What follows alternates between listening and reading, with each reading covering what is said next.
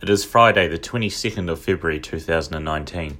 My name is Jeremy Medlin, and welcome to episode 28 of the Stock Market Movers podcast. Just a quick reminder that nothing that I say today should be considered financial advice. And if you're looking for financial advice, I recommend that you speak to an authorized financial advisor. Things are really heating up in the market. Truckloads of companies provided updates during the week, and there really was a lot happening. And, and by extension, I imagine there was probably a, a lot happening in your stock portfolios as well during the week. And I've found from looking at historical podcast data, that is the people that listen to the podcast, that whenever I talk about A2 Milk, the podcast gets significantly more listens. For this reason, I'll give the people what they want in this episode and talk in detail about A2 Milk. Probably more detail than what I've gone to gone into in the past. And then at the end of the episode, I'll talk about the other big news of the week related to the stock market, and that is the recommendations of the tax working group. So, A2 Milk. A2 is obviously a company that no needs no introduction. It trades on the NZX under the ticker code ATM and on AS, ASX under the ticker code A2. That's the number two, A2M. It is probably the, the best performing stock in NZX history, or, or at least that I've ever seen. I mean, even even Xero from the its its IPO to its you know high in 2014, whenever it was, I don't think has has done as well as as A2 Milk. So if you're listening because of this performance, you, you probably have a, a pretty good idea about what A2 does. And during the week, they released the interim results for the half year ended 31st of December 2018. What I will say is that what I've been saying about A2 in the last few podcasts is that I think their real strength is in their business model. And key key to it is how they have built their brand. I love companies with great brands is a, is a great brand is is a real competitive advantage. Just think about Coke, for example. You try to start up a cola brand and compete with Coke, you, you, you it's virtually impossible because of of Coca Cola's strength and its branding. So once you've have a great brand, it can endure for a long time. Think about how strong Disney's brand is, and that, that's a sort of a classic example. Now that A2 is a valuable brand, as a shareholder, you do not want to see anything that can dilute or chip away at the at that brand. And there are numerous things that that could that they could do that would do that. One simple example is that they could diversify, and I imagine at some point they will diversify, and there's nothing wrong with that. But they could diversify into inferior products and use the strength of the brand to sell it. Obviously, if you do that with inferior products over time, will chip away at the at the quality of the brand. So the key to their business model is that they have a great brand, and then the next thing is they're able to outsource all the hard stuff.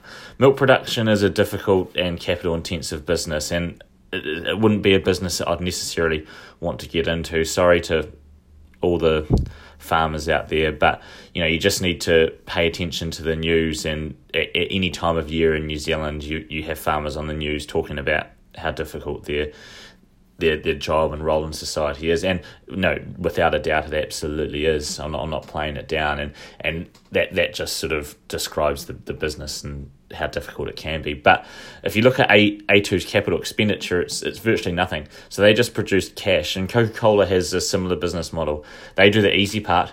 And then let the bottling companies take care of the difficult parts. And I think the key to A2, this is the key to A2's stock price over the last five years is that they've aced their business model and that has allowed them to spew off more and more free cash each year.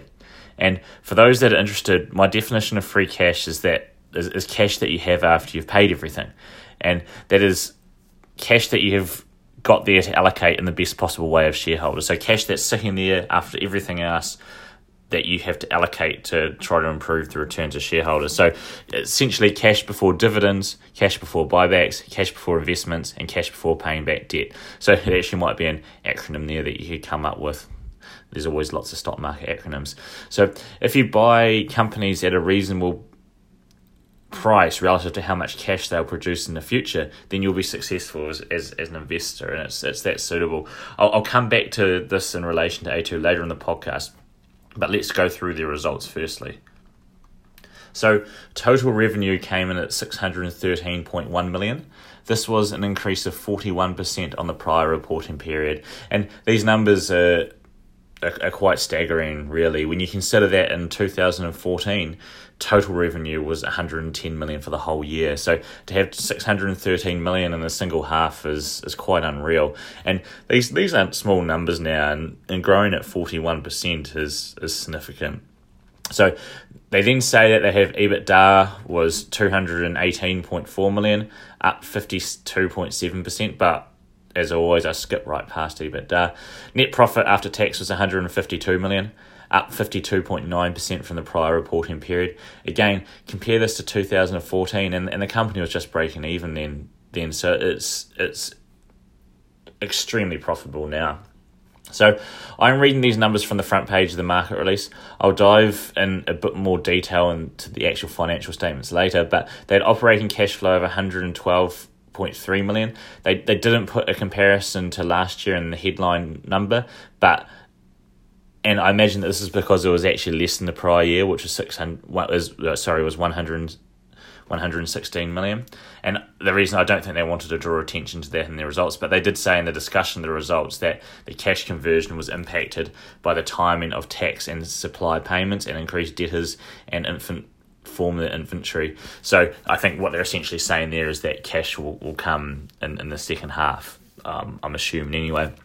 So I'm not going to get too bogged down on that. So moving on, group infant formula revenue was just under 500 million, up 45.3%. Impressively, China label growth was up was up over eighty percent. Again, this is a staggering number, and I, I, could be wrong, but it suggests to me that they have room to grow this further. You don't typically grow at eighty percent if you're running out of areas to grow. And they've said that their market share in this area is 5.7% of Chinese consumption. And they, they may have said it somewhere, but it'd be interesting to know more about this market share. The two questions I would ask are is, is the overall consumption of the market as a whole increasing? Uh, so essentially, are, are they getting more out of a growing market, or is the consumption stagnant and they're just taking market share from elsewhere? So essentially from their competitors, and it, it's an important difference. If you're taken from elsewhere, then I imagine competition is, is more likely to heat up. You know, companies traditionally don't like other companies going and taking a share of their pie. So US milk revenue grew 114.1% and distribution to over to over 10,000 stores. Again, you do not normally grow 114% if you've exhausted all of your growth opportunities. So expect more growth there. Australian fresh milk revenue growth of 11.7% and a market share of 10.8%. Now, I, I know Australia and China are, are two completely different markets and they'll probably get discredited by comparing them. But see how much slower growth is at a 10% market share compared to growth at a 5% market share in China. So I wonder if the, the growing percentages, the growth percentages in China will, eventually mimic Australia, or maybe, as I said before, overall consumption is increasing in China, whereas it may not be in Australia, which I guess is a more established market. So that, that'll be one to look into if you're looking to buy the stock.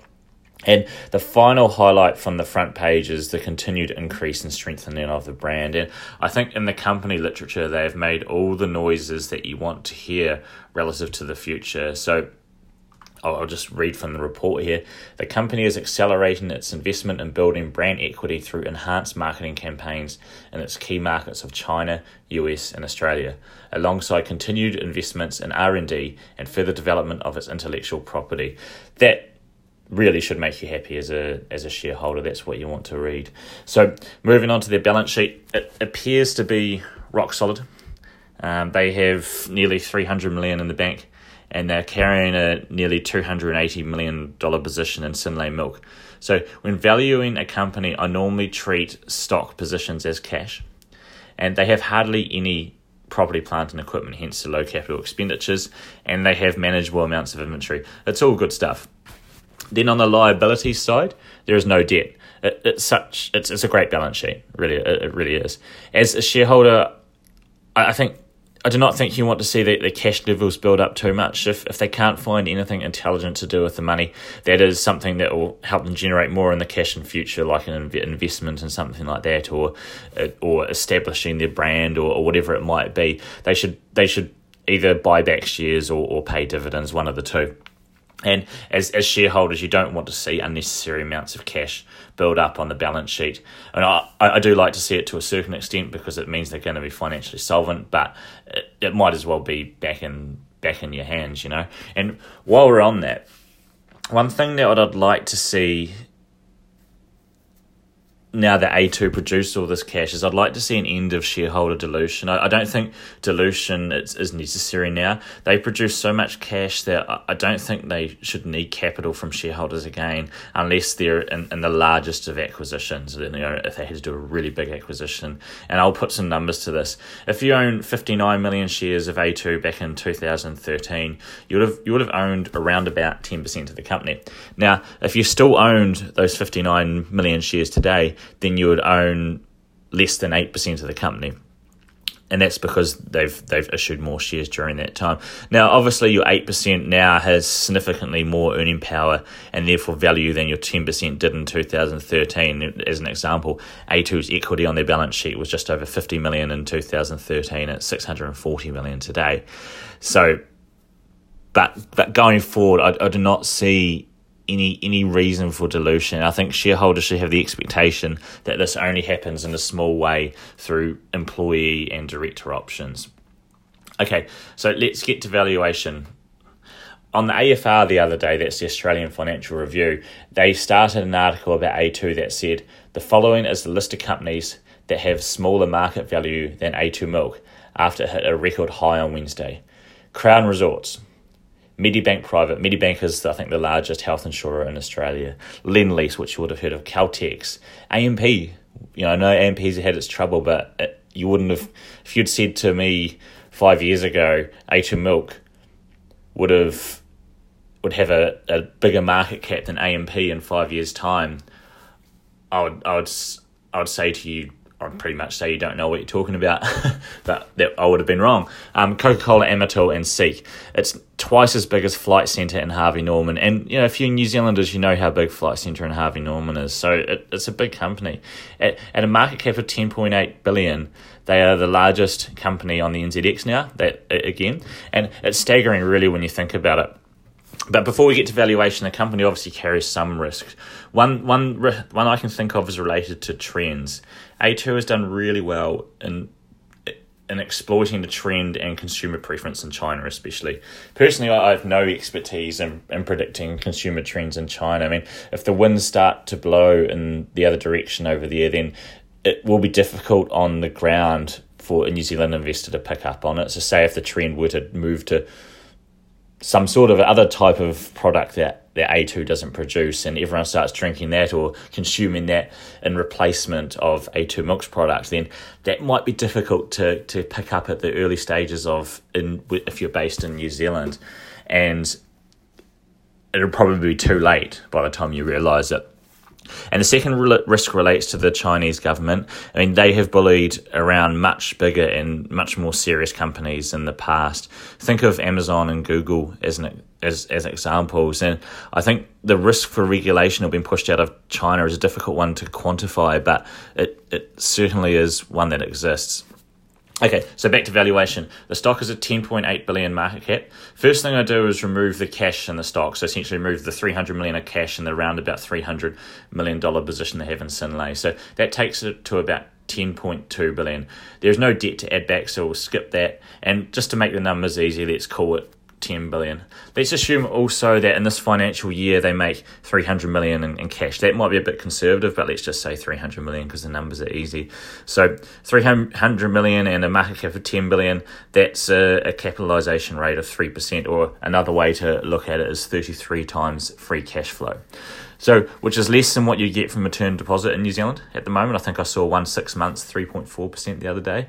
So, that is the first thing that you'd have to that you have to think about is that at this price, there's obviously the, the market is expecting A2 to grow its free cash flow in the future. I mean, otherwise, if you didn't think it was going to grow, why would you own it? Um, you, you would be better off sticking the money in the bank and achieving that 3% at a, at a safer result. So I think it's fair to assume that A2 milk will grow. And the question, therefore, is by how much and for how long? And that, they're difficult questions to answer. And I think that that is what you need to think about as an investor: is how how much can they grow and for how long can they grow? And would would you want to own A2 Milk now if they had grown that cash flow to 500 million in five years? Maybe you would. I'm I'm I'm not sure, and it, it's a diff, It's you know it's a difficult calculation to predict what they'd make between now and the next five years. But you obviously would want you, you would obviously definitely buy them now if, if they were going to produce 10 billion in the next five years or, or in the fifth year or whatever. And and that would make the stock look really cheap now. And this is why valuation is tough because obviously 10 billion of of free cash flow in five years is unrealistic. But it's it's easy to produce the calculation for for for how to value the company but it's it's quite easy to to quite difficult I should say to produce the the, the, cash flows. But this is a way you have to think about it. How much cash will the company produce in a, in a time period, and how much am I prepared to pay it for now? And I hate to disappoint you, but I, I don't know how much A2 will produce. And if but if you knew the company well, however, and understood the dynamics of the market, I think this is a calculation that you could make, and, and you should be able to get a reasonable understanding of. And unless there is a major event that derails their business model, I, I certainly think over the long term you will outperform the bank by by paying by buying now. And I, I think they are they're really priced for growth and, and quite a lot of it. One one concern I do have, and I've I've said this in the past for A2 is the expectations of their shareholders. The performance of the stock has been so spectacular that I worry that people that buy it today have the subconscious expectation that they'll achieve similar results in the future that has been achieved in the past. And if if enough people think this, it might even be true for a while because you sort of it, it, it, it creates more buying, which increases the stock price. But it'd be virtually impossible for it to to to con- for the returns of the last five years to be replicated. And I'll tell you why. I, I know that people purchase A2 not all that long ago for 50 cents a share or less, and it's literally made them rich. So let's just say 50 cents for argument's sake, and, and let's say A2 is $14 today. That's a 28 bagger which in five years, which doesn't come around every day. So if the stock went up 28 times again, then the market cap for A2 milk 28 times from here would be 293 billion New Zealand dollars, which would be about three times larger than the current market capitalization of every listed company in New Zealand.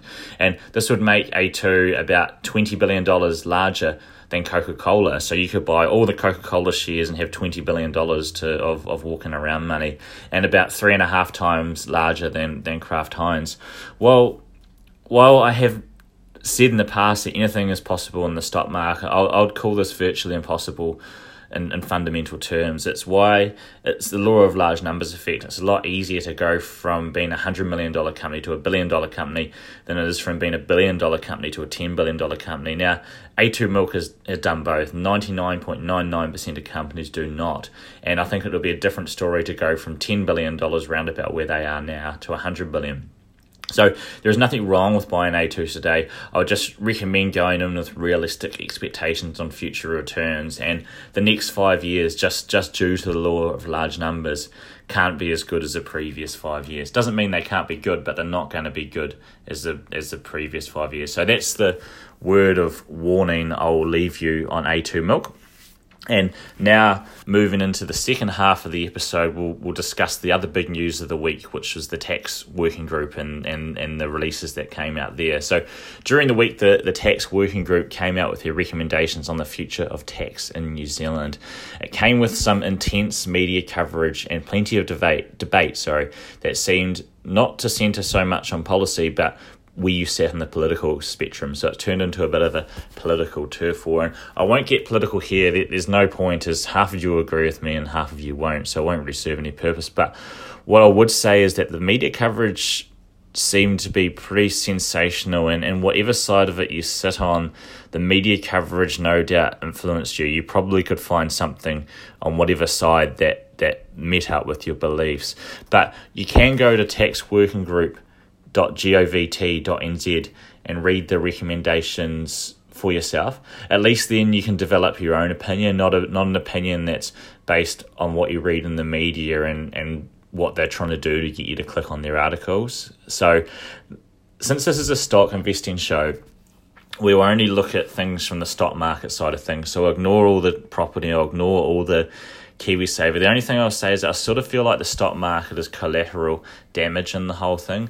I, I, get the feeling that they really wanted just to figure out a way of taxing property and, and maybe KiwiSaver and the stock market just got caught in the crossfire, although I, I, I could be wrong.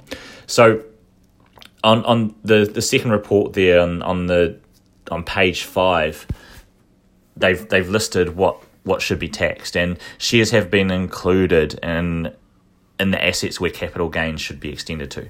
And I'll read from the report. All capital gains from the sales of from all capital gains from the sale of shares in New Zealand and foreign companies should be taxed. That's pretty clear. They then give an example of James that has a portfolio of shares in New Zealand and Australian companies that he holds as a long term investment. Any capital gains arising from the sale of shares will be taxable income for James. And I guess that's pretty simple. One good thing about this report is they've written in, in, in English that we can all understand. So the report provides three options for taxing stock investments. They could be taxed on a realization basis, basically when you sell. They could be taxed under the under the FIF rules. That's essentially a an a, an unrealised basis, which would be, I guess, done each year or a combination of both. The report recommends taxing on a realisation basis, which, in my view, would be the cleanest and easiest way for most people to do it. The paper also goes into great detail about how this will affect imputation credits, which I won't go into here, but there is a bit of explaining to do there, so it'd be worth reading if you want to understand. And I'm not going to go into my view on these taxes. As I said, half of you agree and half of you won't. But what I would say is is that they're going to it's going to be a heavily disputed document. And if I were to make a prediction, it it would be that whatever version, if if any, if they can even implement it, if it's ever implemented, then I imagine it would be a heavily watered down version of what it is now. That's just how these sort of things seem to work. There's so many interests at play that once it once every interest has tried to get what I want, what they want, it's normally a watered down document. So if implemented, and the media doesn't focus on that, they focus on the sensational side of things. So if implemented, I imagine it will affect the structure of the market in some ways. Just just as an example, if you were sitting on an unrealized loss and it was getting close to tax time, you might be incentivized to take that loss and claim it back on your tax. And it makes me wonder wonder if there'll be rules around opening and closing positions. If there if there weren't, if there wasn't, then you could close a position just before tax time and buy it again the next month. So it'd be interesting to see how it plays out.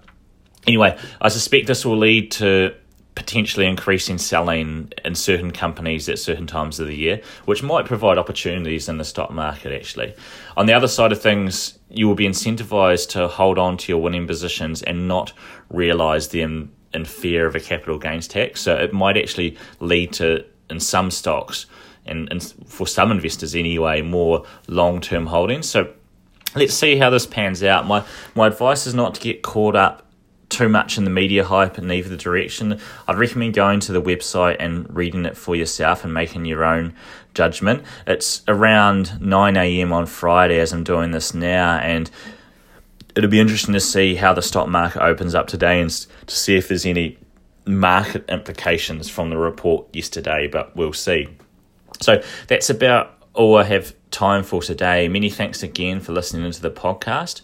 I hope that you enjoyed the discussion of A2. As I said earlier, it's always a popular episode, and like I said a second ago, try to stay away from the, the hype around the the, the capital gains tax and focus on the facts. As, as a reminder again that nothing that I say today should be considered financial advice. If you're looking to find out more about the podcast, go to www.stockmarketmovers.co.nz or find us and give it a like by searching on Facebook. Make sure also that you share with your friends. If you if you want to email me, it is jeremy at stockmarketmovers.co.nz. Once again, my name is Jeremy Midland, and this has been episode 28 of the Stock Market Movers podcast for Friday, the 22nd of December 2019. I will see you all again next week.